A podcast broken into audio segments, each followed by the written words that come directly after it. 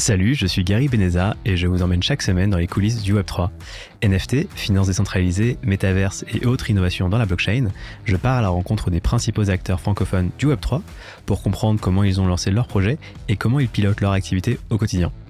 Sans plus attendre, découvrez tout de suite un nouvel invité passionnant qui réinvente le monde d'aujourd'hui grâce au Web3. Et j'en profite au passage, si vous appréciez mon podcast, n'oubliez pas de mettre 5 étoiles ou un avis sur la plateforme que vous utilisez, ça ne prend que quelques secondes et ça fait vraiment plaisir. C'est parti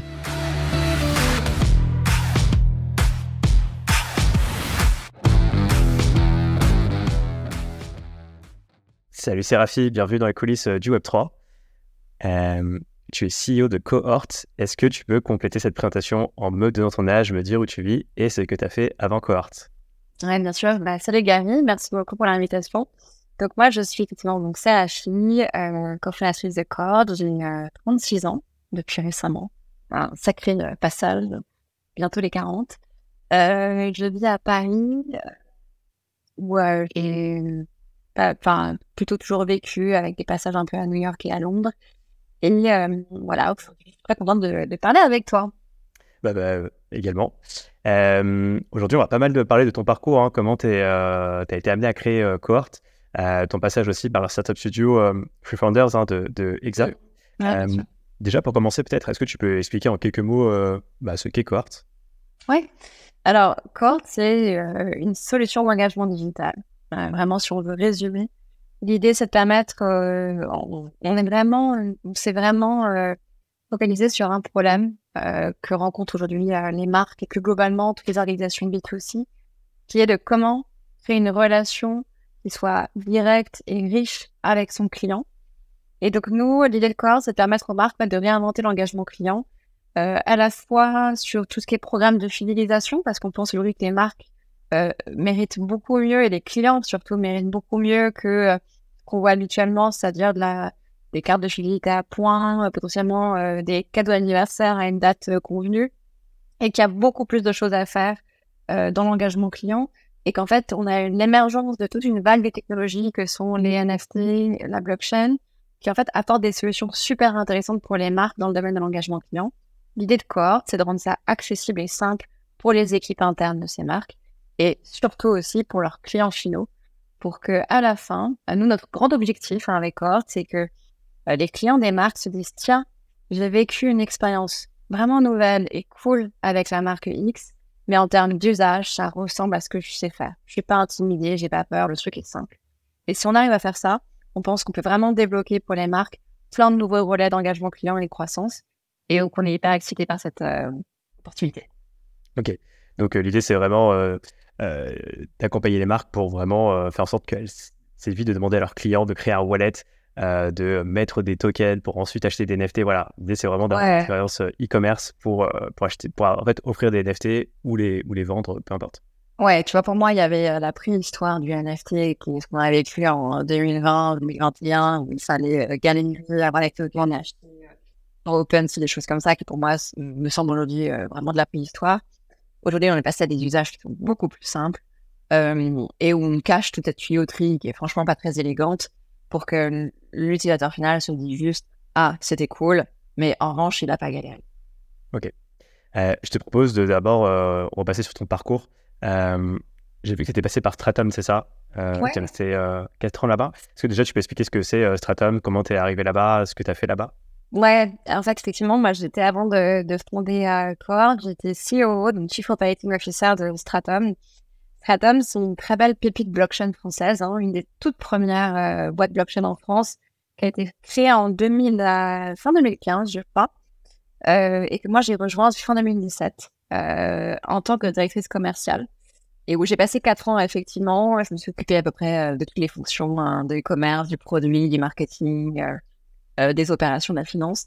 Et en gros, Stratum, c'est un éditeur de logiciels SaaS spécialisé dans la traçabilité de flux financiers, qui utilise donc les protocoles blockchain pour venir créer de la trust et de la transparence entre grands acteurs financiers.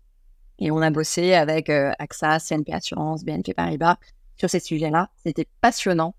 Euh, quatre ans vraiment, euh, c'était tôt, hein, tu vois, genre euh, vendre des produits, des logiciels basés sur la blockchain en 2018, 2019, 2021. bah, c'était hyper tôt, c'était complexe. Et on a appris énormément de choses. Et surtout, j'ai vu un peu l'écosystème, tu vois, se, se structurer. Et la première vague de maturité, les premiers, le premier bear market aussi. Enfin, tu vois, tout ça s'est succédé et c'était passionnant de, à vivre de l'intérieur. Ok. Et d'ailleurs, enfin, les banques, déjà à cette époque-là, elles étaient frileuses par rapport à la blockchain. Elles voulaient tester. Elles étaient un peu dans quel état d'esprit Je pense toujours. alors, ceux avec qui on a bossé avaient envie de tester, d'apprendre, parce qu'ils voyaient bien l'intérêt, ils voyaient bien le pain qu'on réglait. Alors, en revanche, tu sais, euh, la résistance au changement, quand on parle de banque ou de toute organisation, elle est toujours très très forte et que c'est donc des, des, processus qui sont longs à mettre en place, hein, de faire adopter euh, des processus blockchain, en tout cas à l'époque, à ces, à ces grandes entreprises. Mais euh, je trouve quand même qu'il y a un vrai appétit euh, de, de, ces organisations, donc de tout ce qui est assurance banque, pour s'acculturer et pour, et pour essayer. Et tu vois, on a eu récemment, il y a la SOG qui a lancé un, une grosse initiative là-dedans. Tu sens qu'ils ont envie de s'y mettre euh, et de comprendre. Donc, euh, ouais, moi, je trouve que c'était plutôt positif. En revanche, euh, on voit aussi qu'il y a quand même énormément de problèmes de, je trouve, d'acculturation au sujet, beaucoup de d'amalgame entre plein de choses et que depuis l'affaire FTX, euh, ces amalgames, ces problèmes un peu de discernement euh, ont tendance à un peu augmenter Ok. Et qu'est-ce qui a fait après que tu as quitté euh, Stratum euh? Ouais, alors écoute, euh, Stratum, c'était une aventure passionnante qui a duré quatre ans et demi pour moi, où j'ai vraiment tout fait, mais c'était pas ma boîte. En fait, Stratum, elle a été fondée par des fondateurs tech, et donc j'étais pas, donc j'étais je la dirigeais, mais c'était pas mon truc, c'était pas mon bébé. Et moi, j'avais très envie de monter mon projet, tu vois, d'être aux commandes et d'être euh, à l'inception du projet, et, tu vois, de pouvoir vraiment euh, mettre les fondations en place. Et donc, j'ai quitté Stratum au moment où, elle où la boîte a été rachetée par un cabinet de conseil.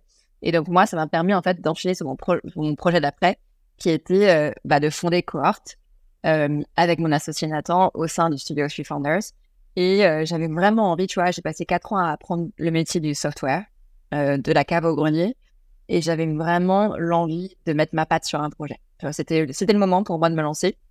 Et donc, ça a été l'opportunité de le faire. Et, euh, voilà, j'ai lancé. Ok.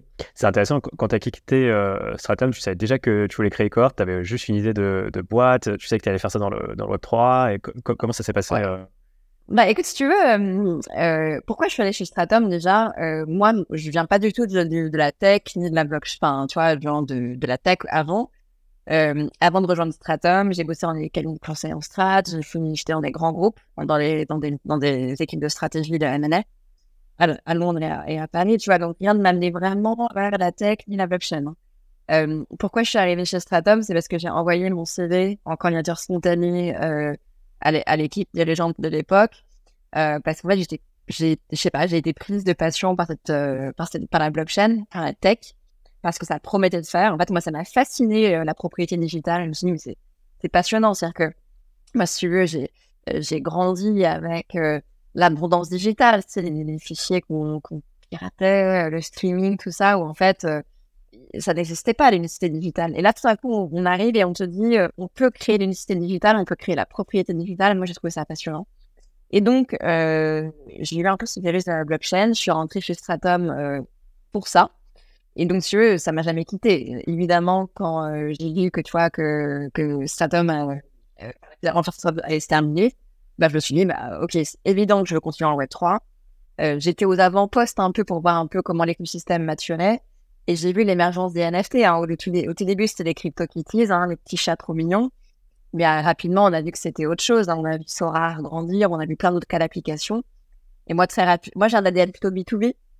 Donc je me suis dit, OK, comment cette tech passionnante peut venir aider euh, les marques, les organisations, les entreprises dans la relation client? Et j'ai beaucoup itéré sur ce projet. J'ai rencontré bah, les, les gars du Founders, euh, Thibaut, Florent, Thibaut Elzière, euh, le fondateur d'Exa, et Florent Quinty, le, le Head of Studio Three Founders, donc le Head of Studio Web 3 des Founders. Et on a vachement itéré sur ces sujets-là. Et, et moi, j'avais la conviction, si tu veux, qu'il y avait une énorme opportunité à créer cette solution engagement digital pour les marques euh, qui utilisent les NFT et la blockchain pour réinventer l'engagement client. Et donc, si tu veux, ce projet-là euh, était très clair dans ma tête au Q4 2021. Et donc en mars 2022, on s'est lancé. Ok. Et d'ailleurs, c'est intéressant pour revenir sur ouais, comment vous avez réussi à, creuser l'idée avec Free Founders. Parce que d'ailleurs, Cohort, hein, c'est le premier projet de Free Founders de base, tout de suite, toi, tu t'es dit, c'est ce projet-là, vous avez itéré autour de plusieurs idées. Euh, ça a été quoi un peu le cheminement pour arriver à se dire, OK, on lance cohorte? Ouais, alors ça a été très rapide parce que euh, on n'a pas eu, enfin, c'était pas plusieurs idées qu'on a, tu qu'on a, qu'on a évaluées, etc. On s'est rejoint autour d'une idée. C'est-à-dire que euh, moi, j'avais envie de faire ce produit. Nathan, qui est mon associé que j'ai rencontré, il avait envie de faire ce produit et Founders avait envie de faire ce produit, si tu veux. Donc, on n'a on pas itéré 150 ans sur est-ce qu'on va faire ça ou autre chose. On voulait faire ça. En revanche, là où on a beaucoup itéré, c'est sur nos connexions produits, qui étaient hyper fortes dès le début avec Nathan, typiquement, et Florent, sur, euh, euh, tu vois, nos convictions sur en quoi les usages actuels, on était fin 2021, n'étaient pas les bons, n'étaient pas ceux qui allaient porter la, vague d'adoption. Tu vois, c'est ça qui nous a vraiment porté au début. Et on a surtout itéré sur ça sur euh, pourquoi on est persuadé que les notions de wallet, les gas fees, tout ça, c'est de la tuyauterie et ça doit pas être exposé comme un Graal à l'utilisateur final. Donc, on a itéré là-dessus, pas sur l'idée elle-même qui est euh, depuis le début la même, euh, mais qui a énormément évolué, forcément. Tu vois, entre ce qu'on s'est dit en novembre 2021 et ce qui est cohorte aujourd'hui, quand je vois le chemin parcouru, on sent que, ouais, il y a eu plein d'itérations. Mais la conviction, elle était là depuis le début, franchement. Euh, en revanche, ce que je trouve génial, c'est de se dire que les connexions qu'on a eues dès le début, euh, elles sont encore hyper, c'est les piliers de notre produit, tu vois, aujourd'hui. Ça, ça n'a pas changé quand même. Elles sont vraiment présentes. Ok. Et ces convictions, c'est dont tu parlais avant, c'est-à-dire vraiment euh, simplifier à fond l'expérience utilisateur et que la blockchain, ce soit pas un peu une vitrine, mais plus la tuyauterie qui est un peu invisible pour l'utilisateur. Et ce qui compte, c'est un peu l'usage final de pouvoir justement révolutionner, par exemple, la, fidélité, enfin les programmes fidélité avec les NFT. Exactement. Tu vois, nous, on a un peu un motto qui est euh, nos codes, nos cryptos, nos wallets. Qui, dans, est un peu provoquant dans, dans la blockchain. C'est-à-dire que crypto, la wallet, c'est la base de cette infrastructure. Mais on dit ça juste pour se forcer à se dire, euh, ça, c'est vraiment un détail d'implémentation, entre guillemets, tu vois, que ce soit de la blockchain ou pas. Pour le client final, ce qui est important, euh, il y a forcément une minorité pour laquelle c'est super important. Euh, et, on, respecte ça parce que tout ce qu'on fait est en adéquation avec l'éthos du Web3, hein, tout ce qui est interopérabilité, transparence, euh, transférabilité des actifs, etc. En revanche, on pense que si on veut vraiment rendre ces technos accessibles et utilisés dans la vie des gens, euh, bah, nous, tu vois, par exemple, c'est bête, mais dès que tu dis le wallet chez Cohort, euh, tu es censé mettre une pièce dans une tirelire. C'est con, c'est un, peu, tu vois. Mais pour montrer que on n'a pas envie d'être la solution qui se targue, de, enfin, tu vois, qui s'enveloppe dans du jargon et qui met un peu, tu sais, une, une barrière entre nous, les utilisateurs, parce que nous, on est les sachants versus les autres. On n'a pas envie d'être ce, genre de boîte, tu vois, chez quoi. Ok. Et comment s'est passé un peu le développement de la première version de Cohort Déjà, euh, pour vous dire sur euh, Free Founders, comment ils vous ont, euh, vous avez été accompagné par Free Founders? Peut-être, est-ce que je peux expliquer un peu le, peut-être le modèle d'accompagnement assez rapidement? Oui, bien sûr. En fait, ce qui, euh, enfin, hyper intéressant de bosser avec Founders. Et la raison pour laquelle nous, moi, on allait bosser avec eux, c'est que, euh, tu vois, moi, j'ai vécu Stratum, une aventure. Et Nathan, mon associé, il a déjà monté une boîte aussi auparavant. Donc, il sait ce que c'est, les premiers mois. Il sait ce que c'est la galère de monter une boîte. C'est-à-dire que, on, nous raconte que les histoires hyper shiny où les gars, au bout de 8 mois, ils sont arrivés à 10 millions d'ARL, merveilleux. Euh, en revanche, les, les débuts d'une boîte, c'est beaucoup, beaucoup d'emmerdes. Euh, administrative, euh, plein, plein de trucs qui, qui, sont, qui s'amassent. Euh, et alors qu'au contraire, ce qui va faire, moi je trouve ce qui va faire le destin d'une boîte, c'est sa vélocité au début. Parce que c'est sa capacité à aller très très très rapidement, itérer, itérer, itérer pour tester des choses très vite, tu vois. Parce que sinon, il y a une fatigue qui va s'installer. Et, et moi, je veux valoriser énormément cette vélocité. Et c'est ce que j'ai vu chez les founders. C'est leur capacité à accélérer ces premiers mois. Pourquoi? Parce qu'en fait, ils te mettent à disposition des experts, des ressources, euh, des gens qui ont déjà vécu dans une galère. Et donc, en fait, dès que tu as un truc potentiellement complexe, bah, au lieu de galérer pour trouver la solution, tu vas aller beaucoup plus vite dans, le problème solving, tu vois. Et donc, euh, tu vas pouvoir venir vraiment. Moi, j'avais l'impression qu'on nous avait collé des moteurs, euh, tu vois, vraiment, et qu'on pouvait accélérer dans les six, en six mois on a fait ce qu'on aurait pu faire en, 12-18 mois, clairement. Et, euh, et cette vélocité-là, je trouve que euh, quand on est entrepreneur, c'est hyper important pour le moral de l'équipe, pour son moral personnel, pour avoir des victoires rapidement. Euh, moi, c'est ça que je valorisais et je trouve qu'on a vraiment eu, euh, on a vraiment eu ça avec, avec Fondation. Ok. Ouais, et peut-être aussi pour s'approcher de la, la, vérité, hein, trouver un peu le, le product market fit, hein, trouver le, produit. Et, et, vous, d'ailleurs, c'était quoi, entre guillemets, le, la toute première version du produit VS le produit maintenant? Par quels états vous êtes passé Quelles différentes versions Ouais, bah, c'est très marrant. C'est marrant, on en parlait hier avec l'équipe en se disant qu'on voyait le chemin parcouru. On a juste, on s'est amusé à regarder des films, tu sais, ou justement chez Founders avec Laurent, par exemple. Et là où on en est aujourd'hui.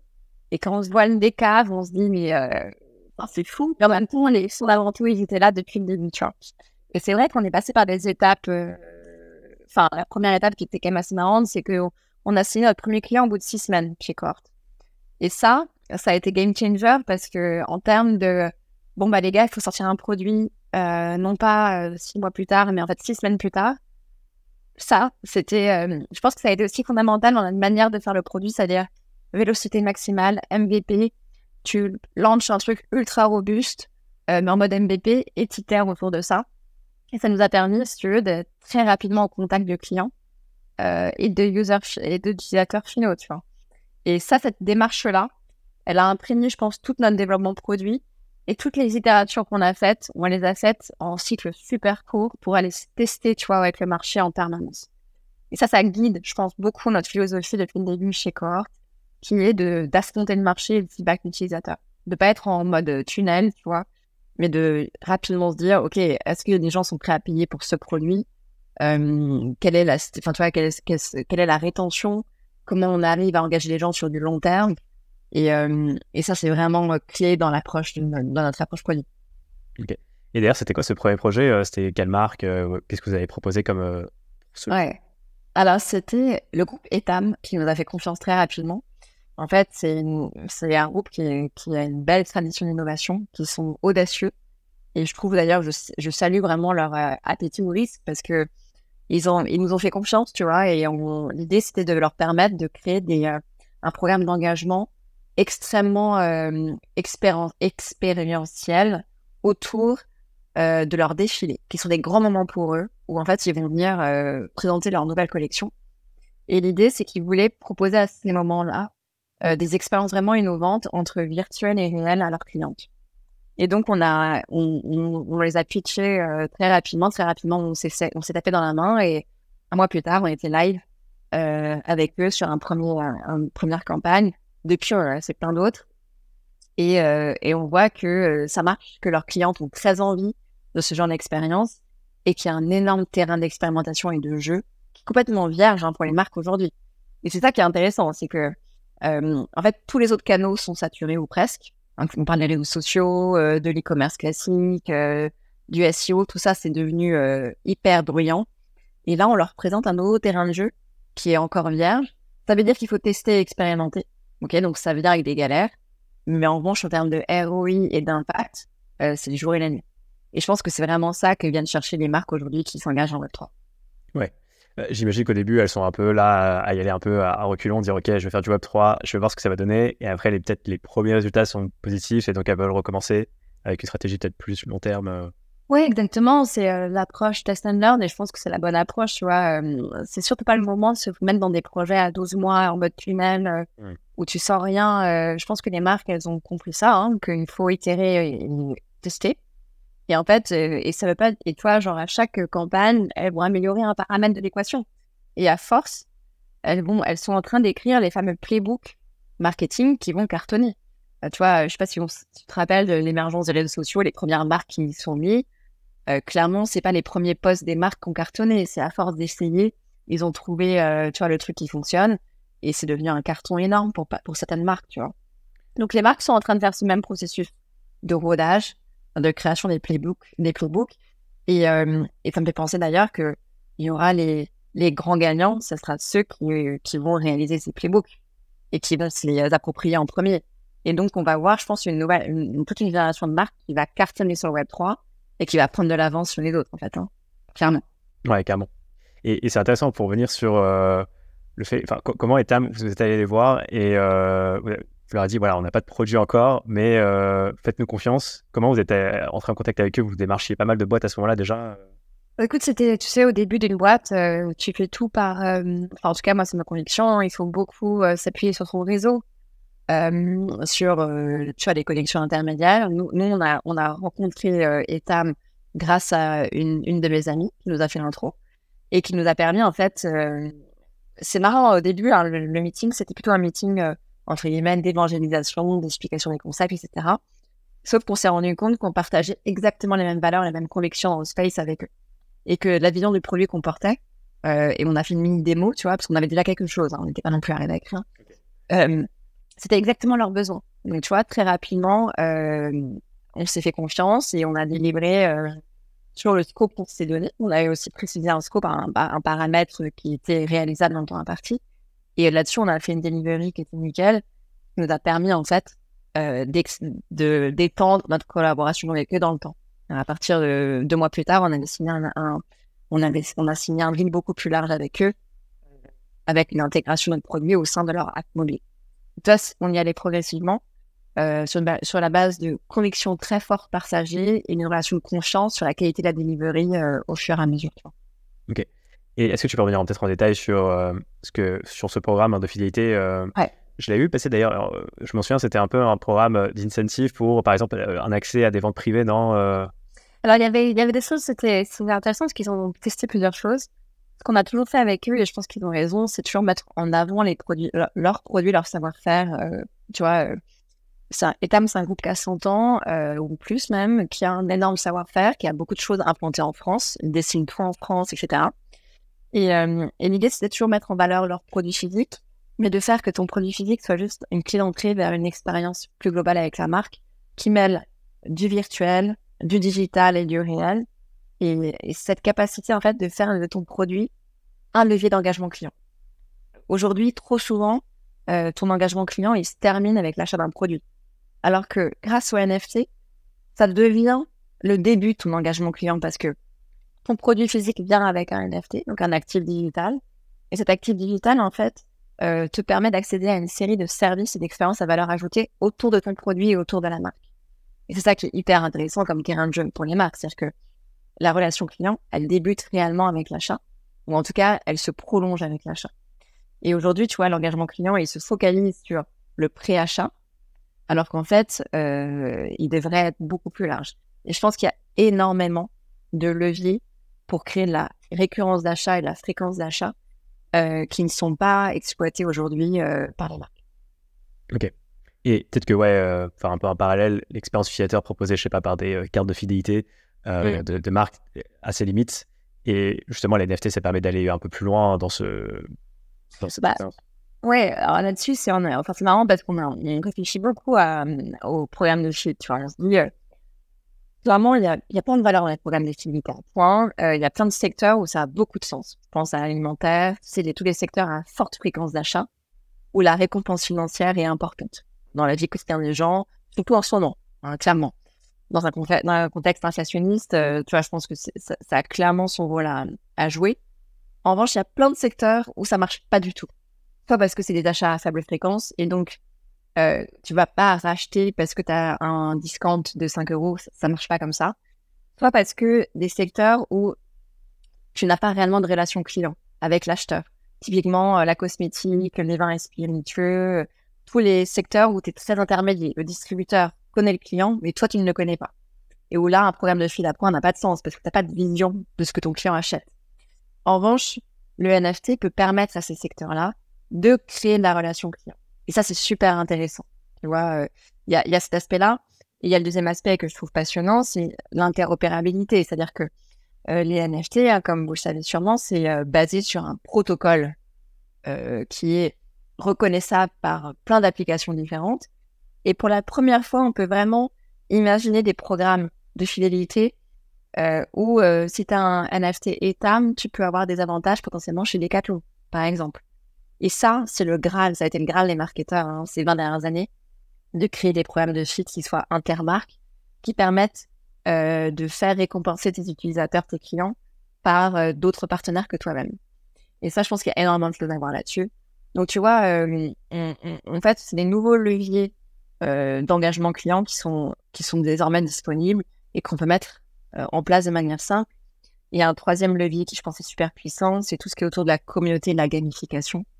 Moi, je crois très fort que on va, on va, on va en venir très rapidement à échanger des activités de marque entre potes, entre groupes d'amis ou plus larges, parce que ils vont donner accès à des choses qui ont de l'intérêt et de l'importance pour moi. Et ça, je pense que ça va créer des dynamiques très peu explorées et exploitées pour les marques aujourd'hui, mais qui vont être passionnantes à voir euh, dans les prochaines années.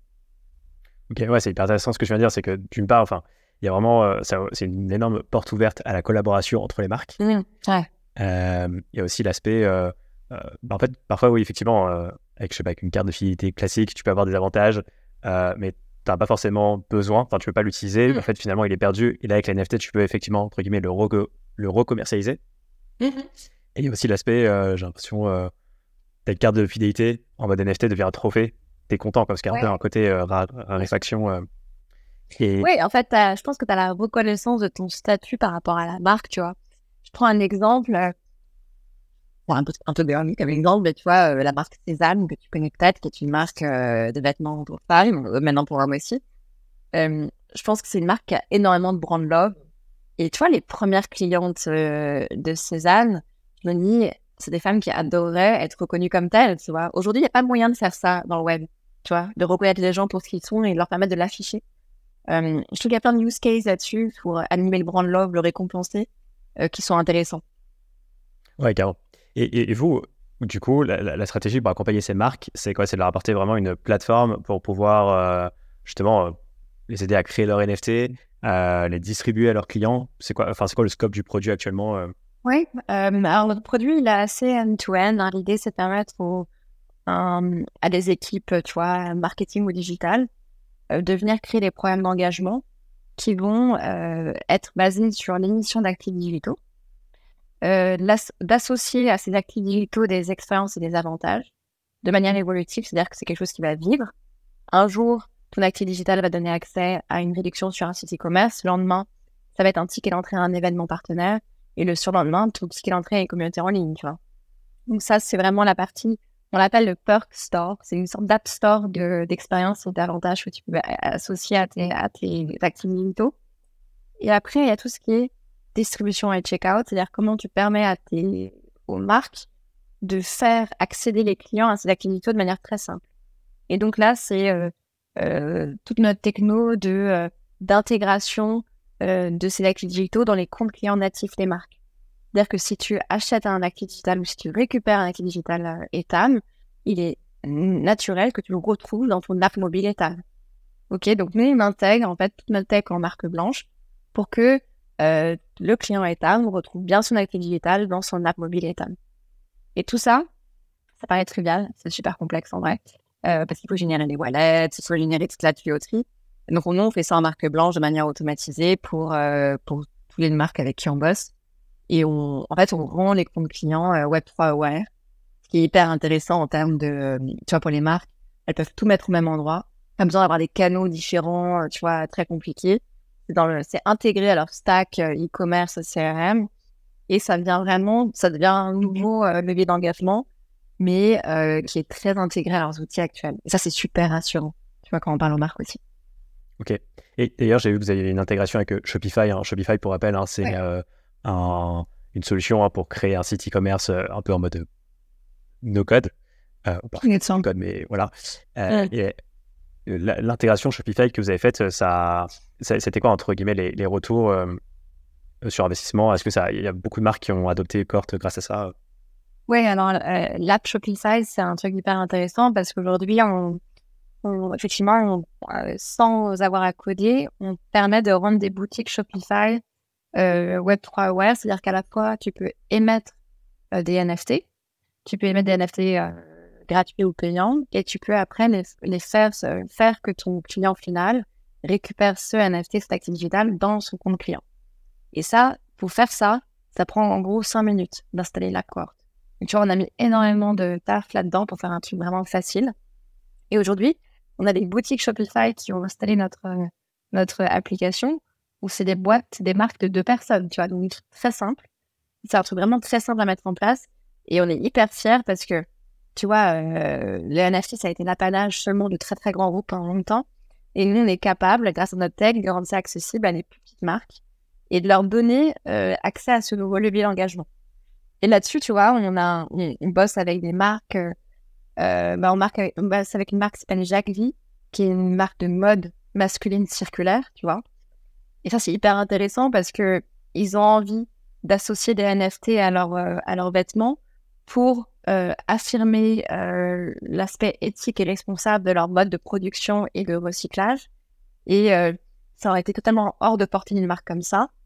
Mais avec Cohort, si tu veux, la solution est tellement simple qu'ils peuvent s'y mettre et être précurseurs dans leur domaine. Et nous, on est hyper fiers de bosser avec une marque comme Jackie parce que bah, euh, tu vois, ils sont hyper innovants, hyper avant-gardistes, et on est leur partenaire là-dessus, donc c'est une fierté. Et donc, tu vois, on est, on est partenaire aussi d'un club qui s'appelle le Digital Native Club, qui regroupe euh, les grandes DNVB, donc euh, euh, françaises. Donc, les DNVB, c'est des marques qui se distribuent essentiellement online. Et on voit qu'il y a un énorme intérêt sur le sujet d'engagement client de fidélisation via NFT. Et donc, tu vois, on, on bosse beaucoup dans cet écosystème-là aussi. Ok, Très clair. Et euh, pour revenir maintenant sur le, toujours le parcours euh, à travers mm. euh, pour revenir dessus. Euh, donc à un moment donné, vous avez levé des fonds, hein, et après c'est un peu la condition quitter le studio euh, eFounders, hein, parce que pour rappel, donc vous êtes backé jusqu'à la levée de fonds. c'est ça. je crois que vous avez levé plus de 3 millions, c'est ça? Oui, exactement. On a levé 3 millions 2 exactement. Ok. Et après, c'était quoi les, euh, les, Enfin, déjà, le profil des investisseurs, est-ce que c'est des investisseurs un peu euh, euh, en rapport avec la blockchain Est-ce que, ou plutôt traditionnel B2B, c'était quoi un peu leur profil et, et comment eux s'accompagnent aujourd'hui alors écoute, nous, on avait très envie plutôt d'aller vers des investisseurs qui connaissaient notre marché et ce que c'est que de faire du, du B2B sales. OK? Donc en fait, on est allé chercher que des investisseurs euh, qui sont donc très acculturés sur tout ce qui est euh, solution marketing, solution d'engagement client, tout ce qui est CRM et tout ce qui est euh, vente SaaS B2B. Et donc on a, on, nos investisseurs, notre lead c'est Iris, qui connaît très bien ces sujets-là. Donc tu vois, là-dessus on est hyper euh, contents de collaboration parce qu'ils nous ont permis d'accéder à pas mal de, euh, de, programmes hyper intéressants pour nous et à des ressources, tu vois, à des gens qui nous conseillent. Euh, donc nous, on cherchait vraiment ça. On cherchait pas trop des fonds blockchain parce que, comment dire, on sentait moins le besoin. Tu vois, dans notre go-to-market, c'est moins important. L'expertise blockchain, on se la crée on la on connaît pas mal longtemps dans notre réseau, on arrive à la chercher on était plus, euh, on avait plus envie de ça, d'avoir des gens qui connaissent vraiment notre sous-jacent métier et notre go-to-market. Et donc, on bosse avec Iris et avec Axelio, qui est très bon sur tout ce qui est B2B SaaS. Euh, tu vois, qui a une vraie expertise là-dessus. Et on a aussi euh, Kima Ventures, qui est à notre capital. Et après, évidemment, les BA. Donc, on a la chance d'avoir eFounders, donc d'avoir des BA de premier plan qui sont hyper impliqués dans, dans la boîte, tu vois et on reste très proche d'eux. Hein, C'est-à-dire qu'on bosse beaucoup avec Florent euh, le Head of Studio, mais aussi avec le reste de la team, euh, Thibaut, Elzière, euh, Amaury et Quentin uniquement. Et après, en revanche, euh, on a aussi des BA par ailleurs. Tu vois, on a Guillaume Prinsen qui est de Stripe, on a Glenn Mitchell de Payplug. Enfin, tu vois, on a, on a Brian Wagan de Sorar. Donc, on, on, a créé vraiment un réseau de gens qui ont envie que ça fonctionne, qui peuvent nous aider à débloquer des choses ça, je pense que c'est très important hein, quand tu viens euh, euh, faire ton fundraising, c'est de, savoir de quoi tu as besoin. Euh, et de pas forcément juste regarder, tu vois, forcément les US à tout prix, etc. C'est de se dire qui va t'aider dans les 12 premiers mois de ta boîte. C'est très différent des phases d'après. Hein. Les 12 premiers mois, c'est ultra opérationnel. C'est vraiment, il faut te démerder pour avoir les bons KPIs, faire les recrutements, euh, débloquer des portes. Donc, il faut voir qui va t'aider. faut pas être une toute petite ligne chez un géant américain qu'on a rien à faire. Tu vois, donc euh, nous, on a été un peu inspirés comme ça. Et par ailleurs, euh, moi, j'ai toujours été très pragmatique sur la levée de fonds. Il faut aller super vite. Idéalement, la vélocité, c'est un peu mon mantra. Pareil sur la levée de fonds, vélocité, vélocité. Faut boucler les trucs rapidement. Faut pas rester sur le marché trop longtemps. tu vois, il faut être très il faut prendre les opportunités, mettre du tempo et creuser, quoi. très rapide. Parce que le, risque, effectivement, c'est quoi si tu, si tu passes trop de temps sur le de j'imagine, c'est de détacher de l'opérationnel et. Bah, il y a déjà ce risque-là. Hein. Après, je veux dire, c'est cœur, c'est cœur business, la levée de fonds. Enfin, tu vois, les gens qui disent c'est une distraction, mais c'est pas une distraction. C'est-à-dire que si t'as pas d'argent, t'avances pas de toute manière. Pas une distraction.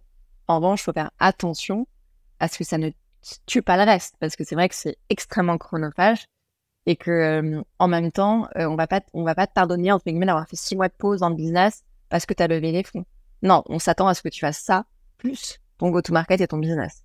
Et effectivement, mais rapidement, tu te rends compte que c'est pas possible de faire les deux. Donc, il faut vraiment minimiser le temps que tu y accordes pour ne pas prendre de retard sur ton plan. Donc voilà, c'est, c'est bon. Une fois que je dit ça, c'est pas évident à mettre en place, mais c'est vrai que que ça peut être une, ça, peut être une situation, une, période qui est quand même très compliquée en termes d'investissement de temps et de capacité à gérer les affaires courantes par ailleurs.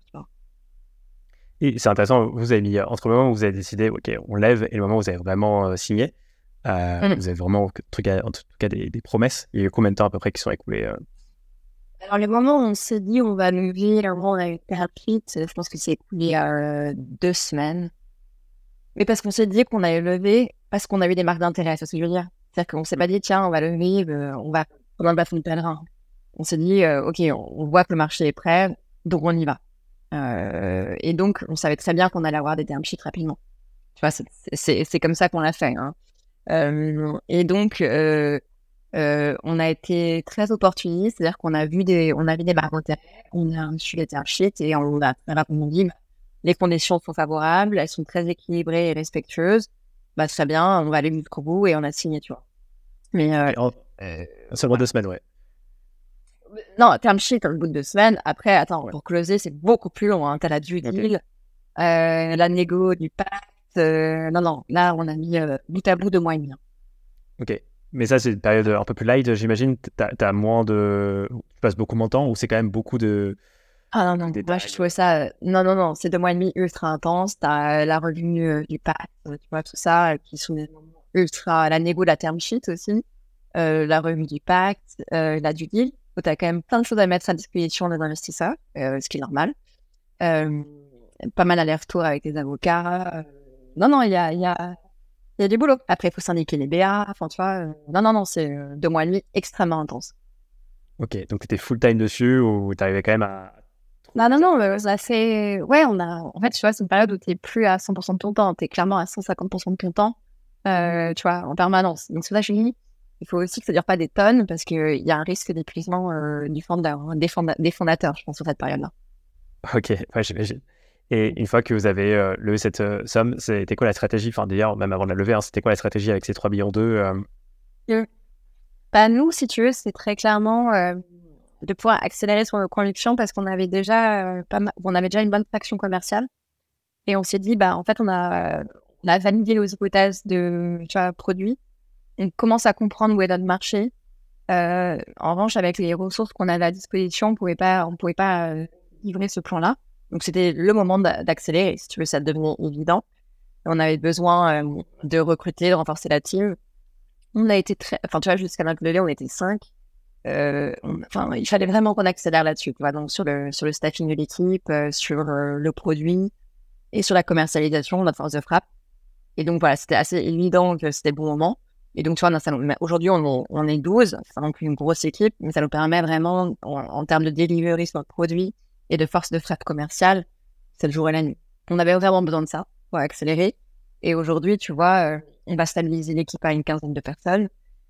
Et c'est la bonne équipe, c'est la team qu'il nous faut pour la prochaine étape de la boîte. Donc, euh, c'était le bon moment. Et euh, globalement, la majorité d'investissement, ça part en, en, produit tech et en, en, commercialisation de la boîte, de la, de la solution. Et vous avez déjà la prochaine levée en, tête ou c'est encore un peu tôt Alors, non, pas encore. Euh, non, parce que bah, on n'a pas besoin. Tu vois, genre, on a de l'argent. Euh, et euh, on est complètement focus sur la, sur la delivery du plan, de ce qu'on veut faire, des quelques convictions qu'on veut encore affirmer, confirmer. parce que. Et de continuer à, à délivrer nos, sur indicateurs. Donc, on est, on est focalisé là-dessus pour l'instant, euh, on sait très bien qu'on est dans la bonne direction. voir quelle sera exactement la date, tu vois, je, je pense qu'on a carrément le temps. Donc non, je pense pas à ça en me rasant de ma tu. Ok. Et toi, tu sens qu'il y a eu un, au niveau des marques qui sont vos clients aujourd'hui, hein, enfin les, marques traditionnelles qui veulent finalement proposer des NFT à leurs utilisateurs, tu sens qu'il y a eu quand même un changement de paradigme de leur côté au début, ils voyaient ça, les NFT, comme un outil spéculatif, ils voient de plus en plus ça comme le, futur, et euh, ils ont un peu la FOMO de pas, finalement pas passer à côté, c'est important, mais sur du long terme, pas sur du court terme. Ouais. Alors complètement, hein, le type de réaction qu'on a, de discussion qu'on a, euh, vachement switché. Enfin, nous, on a toujours été sur euh, ce qu'on voulait faire depuis le début des programmes d'engagement. En revanche, on voit bien que, que les discussions, ouais, que les projets pour lesquels on nous approche sont totalement dans notre scope maintenant. C'est-à-dire que L'année dernière, on nous, on, nous, contactait pour des projets qui n'étaient pas pour nous, c'est-à-dire des collectibles, des choses comme ça, enfin, qui ne sont pas dans notre scope, tu vois, nous intéressent pas vraiment. Aujourd'hui, on nous contacte que pour des programmes d'engagement, des programmes de feed et des initiatives long terme. Et ouais, ce, shift-là, enfin, moi, je trouve qu'il témoigne de la début de maturité du marché, tu vois, là-dessus. Et qu'on a des, on a des très belles marques, mais il aussi des plus petites marques qui se posait la question, euh, pas de est-ce que le NFT peut m'aider, mais de quand et comment je le fais. Et tu vois, ça, je trouve ça super intéressant de voir ce shift entre euh, une période vachement d'évangélisation et une période où les gens sont déjà assez clairs sur ce qu'ils veulent faire avec. Et ça, en un an, je vois, je vois vraiment le, changement de paradigme. Euh, après, il reste encore pas mal de bruit sur les NFT. Les gens sont encore un peu. Il y, y, a pas mal de personnes qui restent encore coincées, entre guillemets, aussi sur l'image du collectible, des trucs un peu comme ça. Et euh, ce que je remarque, tu vois, c'est que, euh, en fait, les gens se sentent assez exclus. Et euh, tu sais, comme un peu, genre, le truc est intimidant et pas du tout. Enfin, tu vois, il y a, pas du tout. Il y a un sentiment vraiment de pas mal d'annonceurs, de marques, de se dire, c'est pas pour moi. je peux pas, je peux pas comprendre, je peux pas rentrer là-dedans. Et, donc nous, on essaye vraiment, de notre approche, de démocratiser et de leur faire comprendre que que si oui c'est pour eux, euh, mais que c'est pas c'est pas il y a plusieurs manières d'utiliser les NFT et que la manière qu'ils ont vue du collectible et tout ça, c'est pas du tout euh, l'ensemble des cas d'usage. Il y a plein d'autres choses à faire. Donc on bosse aussi là-dessus, tu vois, pour faire comprendre aux gens que l'actif digital c'est une tech, euh, c'est pas un collectible ou des trucs comme ça. Ok, c'est intéressant. C'est arrive de parler parfois à des marques pas Etam, hein, mais par exemple, je sais pas, des concurrents d'Etam, voilà, des marques traditionnelles, euh, qui font un call avec vous et vraiment, euh, bah, il y a un peu tout, euh, bah, toute l'éducation, mais vraiment tout à expliquer sur les NFT. Ils partent pas de zéro, mais pas loin. Alors, de moins en moins de zéro, c'est-à-dire que ça m'arrive plus jamais d'avoir quelqu'un en face qui me dit ah, j'ai jamais entendu parler de ça ou je ne sais pas ce que c'est. Mmh. Franchement, ça, ça m'arrive plus. Jamais. En revanche, souvent j'ai ah ouais, mais je comprends toujours rien tu vois? Des gens qui essayent, qui essayent, qui disent, bah, franchement, ça reste toujours un peu un, brouillard pour moi. Et euh, ça, là-dessus, on essaye vraiment de rendre ça euh, simple, euh, enfin, de démocratiser, d'enlever vraiment le jargon dans ce qu'on raconte. Euh, et je vois un peu, on a beaucoup progressé nous-mêmes là-dessus. Hein. C'est-à-dire que tu as toujours l'impression de faire simple alors que tu restes ultra complexe. Et là-dessus, on a pas mal progressé sur notre capacité à, à notre pédagogie sur le sujet. Et on, se rend compte quand même qu'il reste des marques qui sont réfractaires. Euh, et c'est pas eux qu'on va aborder en premier. Et c'est OK. Tu vois, il y a mm. toujours des. C'est pareil pour les réseaux sociaux, c'est pareil pour l'e-commerce. Il y a toujours des gens qui vont y aller avant les autres. Et il faut respecter ça. pour moi, un call où la personne me dit dès le début euh, Oh, j'y comprends rien. Et puis, nanana. Et puis, c'est compliqué. Et puis, et puis, et puis, je, je fais le call, etc. Mais je vais pas m'acharner, tu vois. Il y a un moment, il faut pas non plus. Euh, on va acheter tout le monde euh, cette année, tu vois. Ça va être une phase d'adoption plutôt moins longue euh, en fonction des prochaines. Ouais, carrément. Et finalement, j'ai l'impression qu'avec Cohort, hein, vous êtes en train de lancer un, nouveau marché. Euh, et une question, c'est comment vous avez réussi à déterminer votre pricing, enfin, votre premier pricing, par exemple, avec Etam, et comment, au fur et à mesure, vous avez réussi à, faire évoluer ce pricing? Parce que c'est vrai qu'on peut se dire, bon, bah, d'un côté, j'ai peut-être ma structure de coût qui peut déterminer mon pricing, de l'autre côté, j'ai une valeur apportée, de l'autre côté, il y a peut-être un, un autre deux. Alors moi, le driver de pricing que j'aime bien, c'est la prédictabilité. C'est-à-dire que pour, pour mon client, c'est-à-dire pour la marque, euh, je trouve qu'il y a pas mal de... Elles se sont fait quelquefois un peu assassiner par des, par des fournisseurs de, de, software qui leur donnent des pricing où en fait le truc finit par exploser parce qu'il y avait un driver qu'ils n'ont pas vu un peu, tu vois, un peu fourbe. Euh, moi, j'aime bien que le client, euh, j'aime bien essayer de réfléchir comme lui. Donc moi, il me semble que euh, un driver simple pour un client, c'est pour une marque, hein, c'est, tu vois, il résonne souvent en, contact ou en nombre de clients, ou en nombre de comptes installés, tu vois. Et donc, nous, on s'est dit, bah, on va raisonner comme eux. Et donc, le, donc on a pensé à notre pricing pour qu'il s'aligne avec la manière de bosser des, des marques. Et, et, on pense comme ça. Évidemment, après, euh, donc ça, c'est notre driver principal, c'est euh, le, nombre de, enfin, le nombre de clients installés, le nombre de comptes installés. Et après, évidemment, on réfléchit, nous, à nos drivers de coûts. C'est-à-dire, qu'est-ce qui va faire qu'on va plus ou moins rentrer dans nos, rentrer dans nos frais ou pas, tu vois, sachant que il y a les coûts d'infrastructure, le coût de la blockchain, tout ça. Et donc, euh, et, ça nous permet en fait d'avoir un peu une approche top-down et bottom-up pour venir calibrer le pricing. Et clairement, Titer hein, sur ton pricing, la version 1. Euh, encore une fois, on a la même conviction qui reste, mais Titer sur euh, la capacité que tu as, sur le niveau de prix, sur ce que tu inclus dans ton forfait, etc. Et aussi, évidemment, plus on avance en maturité sur le produit, plus on a des nouvelles fonctionnalités qui vont venir aussi justifier des plans différents. Hein, euh, donc pour, pour de la vente enterprise software versus de la vente euh, SMI, c'est pas du tout la même chose. Et donc on, on, travaille beaucoup sur le pricing et on est beaucoup à l'écoute de nos clients sur ce qui fait sens pour eux versus les trucs où ils comprennent rien.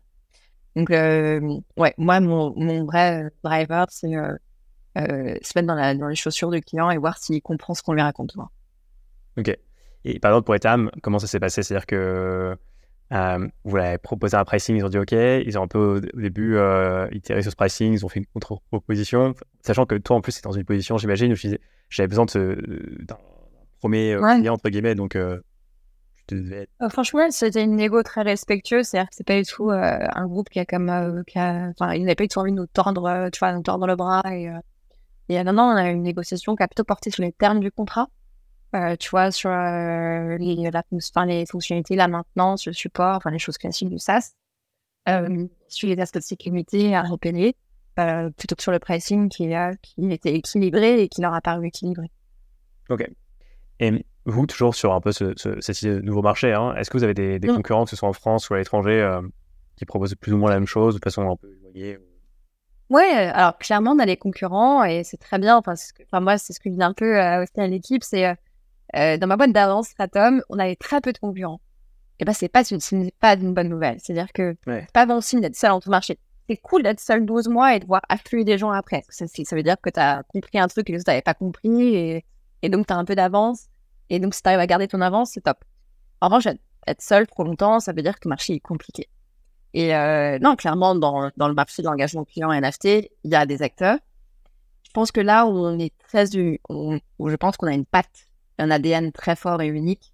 C'est nos convictions produits et notre conviction sur là où va le marché et sur l'apport réel du NFT. Tu vois. Et là-dessus, on est très clair depuis le début. Et ça a un peu forgé, notre ADN chez Cohort, qui est euh, d'avoir des convictions très fortes sur euh, les usages, les parcours utilisateurs qu'on propose et notre capacité, en fait, à en faire un instrument d'engagement au service de la marque et de pas créer des canaux tiers qui soit pas maîtrisé par la marque. Et, ça, cet ADN-là, depuis le début, je pense que c'est le sens de l'histoire. Ça nous a donné de l'avance sur le concurrent. Et c'est très fort euh, dans notre feuille de produit. Je pense que euh, oui, il y a des concurrents, mais notre approche, elle est, aujourd'hui différenciante et assez unique. Et pour rien, ce que tu viens de dire, euh, quand tu parles de canotières qui ne sont pas justement, entre guillemets, gérés par vous, tu pensais à quoi par exemple? Hmm. bah, Tu vois, par exemple, il y a eu toute une vague de marketplace de NFT où les marques ont été amenées à commercialiser ou à distribuer des NFT via des plateformes tierces. Euh, ça, pour moi, euh, c'est une période qui est en train de se terminer. Parce que je pense que c'est complexe, en fait. Euh, deuxième chose, c'est tout ce qui est la gestion des wallets. Je pense que ça, c'est un instrument hyper, c'est un truc hyper important à maîtriser et à intégrer au bon endroit. Et encore une fois, je pense que les marques, elles ont envie de maîtriser ça également. Donc, tu vois, il y, y, a pas mal de briques euh, dans ce parcours il sait que, euh, bah, en fonction de comment tu as compris ces briques-là et comment tu les, tu les as euh, intégrés dans ton produit, avec la même idée du départ, ton produit peut avoir, peut avoir une tête extrêmement différente à la fin. Tu vois, une autre conviction qu'on a eue, nous, avec Nathan depuis le début, c'est dans six mois, à partir du T0, on s'est dit, dans six mois, on veut que la solution soit self-service. C'est-à-dire que n'importe qui, euh, digital marketing, puisse s'en servir euh, sans être un expert. Ça, ça a énormément aussi guidé notre ADN, notre philosophie, qui fait qu'on a un produit qui est d'une simplicité actuelle, actuellement, je pense, qui est aussi, encore une fois, un peu unique en son genre, et que euh, tout ça bout à bout, ça crée un produit qui est vraiment différenciant sur la partie wallet, donc en fait, vous avez développé votre propre wallet, euh, bah, c'est pas par des wallets tiers euh. Non, on a développé notre propre tech, ouais. Là-dessus, c'était hyper important pour nous dès le début, euh, parce qu'encore une fois, c'est en phase avec notre compréhension de ce qu'on fait, de qui on est et de quel use case on va venir supporter. Voilà, donc c'est, tout ça a guidé cette, décision qu'on est très content d'avoir pris parce qu'aujourd'hui, euh, on n'a pas encore identifié, tu vois, euh, de solution qui a les mêmes connexions que nous, au bon stade de maturité en tout cas. Et si je vais faire aujourd'hui une, euh, avec la wallet, mais si je vais faire une rétrospective aujourd'hui de, de cohorte, ce serait quoi les, erreurs que vous avez commises jusqu'à maintenant, que ce soit sur la partie tech, go-to-market, stratégie peut-être? Oui, très bonne question. Alors, des erreurs, t'en fais toujours plein. Hein. Franchement, c'est c'est le propre de, de, de l'entrepreneuriat. Je pense sur le produit, c'est peut-être là où on en a fait le moins. Euh, cependant, on en a, fait, hein, tu vois, je pense qu'il y a des choses où, où euh, tu toujours un peu, tu sais, au tout début d'une boîte, tu as toujours un peu cette, euh, cette envie de faire plaisir à tes clients aussi, tu vois. Donc, on a pas mal écouté les clients, ce qui est très bien. je pense que peut-être une ou deux fois, on a développé des fonctionnalités qui n'étaient pas forcément cœur business pour faire plaisir aux clients. Je ne regrette pas parce que c'est important, tes premiers clients, il faut les soigner. En revanche, il faut faire super gaffe quand tu fais un produit SaaS, de toujours te poser la question. La, religion, ça doit être est-ce que ce feature va être réutilisé par tes autres clients? Voilà. Et euh, voilà, donc ça, là-dessus maintenant, on est beaucoup plus, euh, euh, comment dirais-je, fort et, tu vois, et droit dans nos boîtes là-dessus. Donc c'est, voilà, mais je le regrette pas parce que ça nous a aidé aussi à apprendre, à avoir une bonne relation avec nos clients, donc c'est important. sur la partie go-to-market, je pense que encore une fois, le mantra, c'est euh, euh, choisir, c'est renoncer. Et donc, au début, tu sais, tu as un peu la peur du vide. Quand tu montes une boîte, tu as envie de rapidement faire rentrer du pipe, de l'attraction commerciale, être rassuré avec les premiers clients. N'empêche que il y en a qui te font pas avancer. Tu il y a des clients qui ne te font pas avancer parce que ils n'avaient pas le bon profil en fait, et donc finalement, t'as pas de learning. Donc voilà, je pense qu'on a, on a dû faire une ou deux boîtes comme ça où finalement on n'a pas eu de réel learning et j'aurais dû dire non dès le. Voilà, donc tu vois, c'est toujours ça, c'est euh, ne pas être assez strict sur tes renoncements. Ça, pour moi, c'est super important quand tu montes une boîte, c'est euh, de dire non, quoi. Dire non plus souvent. J'aurais peut-être dû faire plus que ce que je l'ai fait. Ok, mais en même temps, ouais, le, fait d'avoir travaillé avec ces gens-là et de t'être rendu compte que ça ne fonctionnait pas, c'est peut-être ce qui a permis de te forger ses convictions aussi. Euh, Totalement, effectivement. T'as raison. C'est difficile. A posteriori, je te le dis parce que ça me paraît maintenant évident. Clairement, quand on était dedans, on trouvait ça business critical de de ses clients, tu vois. Donc, euh, clairement, j'ai pas de regrets. Mais je sais que ce stratum, j'avais déjà eu ce learning en me disant, euh, il faut vraiment choisir, choisir, choisir, choisir, tu vois. Et je me dis, bah, c'est marrant parce qu'en fait, euh, pourtant, je le sais et j'ai du mal à me l'appliquer à moi-même. Ouais après, c'est des biais un peu peut-être euh, cognitifs. Tu as envie de satisfaire tout le monde et c'est dur de dire non à un client. Euh, Ouais, bien sûr. Et par, par, rapport aujourd'hui, euh, maintenant, ouais, vous avez, j'imagine, votre, votre user personnel, vous savez vraiment qui vous, vous mm. ciblez. c'est quoi la stratégie sur, je sais pas, c'est 12 ou 24 prochains mois Où est-ce que tu vas emmener cohorte? Un peu quoi le, c'est quoi un peu le, l'idée, la stratégie, le que ce soit en termes de produits, mais aussi en termes de, de commercialisation?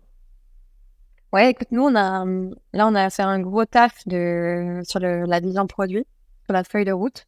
Donc, on est super clair de là où on veut enfin, là où on veut que le produit soit dans 24 mois. Euh, il y a une grosse ambition euh, sur les fonctionnalités. On, a, on veut shipper des trucs vraiment cœur qu'on n'a pas encore dans la plateforme, tu vois, qu'on va, qu'on va ajouter. Donc, on a des énormes enjeux sur le produit pour faire de notre plateforme un one-stop shop euh, pour nos clients. Tu vois, il y a encore quelques briques, sincèrement, qu'on doit encore lancer. Elles sont hyper claires dans nos têtes. Maintenant, il faut juste les mettre bout à bout. Donc là, il y a un gros enjeu là-dessus. pour moi, c'est un enjeu sur les 6 à 12 prochains mois où vraiment on a, un, coup de collier à mettre là-dessus. et après, l'autre, sur l'aspect commercialisation, bah, c'est de continuer à faire ce qu'on fait, c'est-à-dire, enfin, tu vois, signer des, belles marques, des beaux noms sur des, sur des programmes d'engagement business, enfin, cœur business. Tu vois, c'est là, moi, je vois le chiffre entre l'année dernière et aujourd'hui, c'est que aujourd'hui, on nous consulte, franchement, très régulièrement sur des vrais projets cœur business. Et c'est ce shift-là qui, me rend très optimiste hein, sur la commercialisation du produit. Et là, on va être dans 12 mois par rapport à où on est aujourd'hui. Euh, donc, euh, ouais, tu vois, genre, nous, évidemment, l'horizon, c'est une série A. Euh, et une série A, c'est-à-dire avec des indicateurs clés sur certains paramètres propres au software, hein, au, modèle du logiciel. C'est ce qu'on appelle le, l'ARR, le, le annuel lié à ta plateforme. Donc, nous, on bosse là-dessus et euh, j'avoue que je suis assez confiante sur ces, sur ces paramètres-là. Ok, génial. Et euh, d'ailleurs, tu peux peut-être en dire un peu plus sur les prochaines actualités de cohorte dans les prochaines semaines, prochains mois? Ouais, écoute, on a, on va, effectivement, on a des beaux projets qui vont, qui vont sortir euh, dans les prochains mois avec des belles marques. Euh, on, est, on bosse dans les telcos. Tu vois, je trouve ça super intéressant parce que moi, ce qui m'amuse énormément, c'est de travailler avec une très belle marque qu'elle soit dans le luxe, dans la mode, euh, dans les telcos, dans n'importe quel secteur, je trouve que euh, je trouve ça passionnant de voir que plein plein de marques posent la question euh, de l'engagement client et que c'est pas du tout réservé à une élite ou à, à que un secteur. C'est une tech qui va venir révolutionner l'engagement client dans tous les secteurs, tu vois. Donc ouais, on va lancer un beau programme de feed avec une grosse marque de telco utilisée, par des millions de Français. Donc ça, on est super fiers. Euh, on va vachement poursuivre aussi à approfondir notre relation avec Etam sur les sujets de fidélité. On va lancer aussi également une opération avec euh, une chaîne de euh, bijoux, de bijouterie, qui est très connue en France et très aimée des Français. Donc, on, est content parce qu'on s'implante vraiment dans la vie quotidienne des Français. On a une fierté à ça. Non pas qu'ils vont nous voir, parce que notre objectif, c'est pas qu'on soit visible pour le client final, mais on est hyper heureux que des hommes et des femmes nous utilisent, soit jeunes, moins jeunes, euh, à Paris, en région. Enfin, tu vois, on est super excités par ça. Et donc, ce qu'on voit, c'est que voilà, le nombre d'utilisateurs de la plateforme dans les prochains mois là va être euh, va être décuplé, voire encore plus. Donc, on est hyper excités par ça. Ok, top. Et aussi, euh, on a parlé de projets français. Est-ce qu'il y a des projets un peu à l'international avec lesquels, des marques hein, à l'international avec lesquelles vous travaillez euh? Ouais, écoute, on a on a pas mal, on a des discussions aujourd'hui hyper intéressante euh, avec des groupes internationaux, euh, mmh. soit avec leur branche française pour commencer, donc ça c'est intéressant, tu vois, soit carrément directement pour faire des premiers projets aux US par exemple. Donc ça, on est en train d'avancer sur ce sujet-là. On a, on déjà des clients aux US hein, dans le sport et dans la mode. Après, comme je disais, choisir, c'est renoncer. Aujourd'hui, on est opportuniste sur ce qui vient en entrant. En revanche, on n'est pas, on pas actif sur la prospection dans ces territoires-là parce qu'on n'a pas la force de frappe encore. Ok.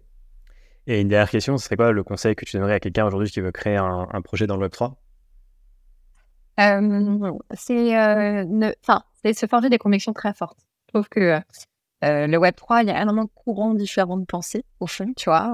il, y a, beaucoup de choses différentes. Il faut, faire le tri et se forger une, opinion forte, tu vois, des convictions. Parce que euh, le Web3, c'est plein de choses différentes. Il faut choisir ce que tu veux adresser comme problème et te forger des convictions très fortes sur euh, ta compréhension du Web3, de ce que ça apporte réellement et d'être extrêmement. Je trouve qu'il faut être extrêmement euh, honnête intellectuellement sur le fait que c'est pas non plus magique. Le truc va pas régler les problèmes, tous les problèmes du monde. Je trouve qu'il y a eu beaucoup de ça va, régler les problèmes de la trust dans la banque, tous ces trucs-là. Euh, il faut pas non plus idéaliser la chose. Il faut être, je trouve, très, tu vois, honnête euh, en disant quels sont les apports réels de la tech pour ce que tu veux faire. Parce que tes clients, ils vont être ultra durs là-dessus. Hein. Moi, la question principale que j'ai, c'est OK, mais qu'est-ce qui enfin, pourquoi je peux pas faire ça en Web 2 avec une adresse email, tu vois? Et je trouve que c'est une super bonne question. Et si ta réponse à ça, elle est pas bonne, euh, tu vas te faire allumer quoi. Donc en fait, euh, être hyper hyper se challenger en permanence, faire des connexions, les tester et être sûr de soi. Euh, je trouve que c'est hyper important parce qu'il y a, il y a beaucoup, il y a un peu à boire et à manger dans cet écosystème. Ok, ouais, super conseil. Je suis complètement aligné là-dessus c'est vrai que beaucoup de. On peut voir souvent passer des projets Web3 qui disent oui, on va résoudre tel problème, alors qu'en vrai, le problème est déjà résolu par ouais, on n'a pas besoin du Web3 pour ça. Quoi. Exactement. Il faut faire vachement gaffe à ça parce que ça va revenir te mordre très rapidement après. Super, bah, merci beaucoup Séraphie, c'était très cool d'échanger sur Cohort et bah, bonne continuation pour les projets à venir et à très vite. Ah, merci beaucoup Gary, à très bientôt. Et voilà, c'est déjà la fin de l'épisode. Merci de l'avoir suivi jusqu'au bout. J'espère qu'il vous a plu. Dans tous les cas, je suis preneur de vos feedbacks. N'hésitez pas à me faire des retours sur LinkedIn ou par mail. Mon adresse est dans la description de l'épisode. Et si vous pouvez noter mon podcast sur Spotify ou Apple Podcast, je vous en serai vraiment reconnaissant. Ça ne prend que quelques secondes et ça m'aide à faire connaître mon podcast au plus grand nombre. Je vous dis à la semaine prochaine pour un nouvel épisode.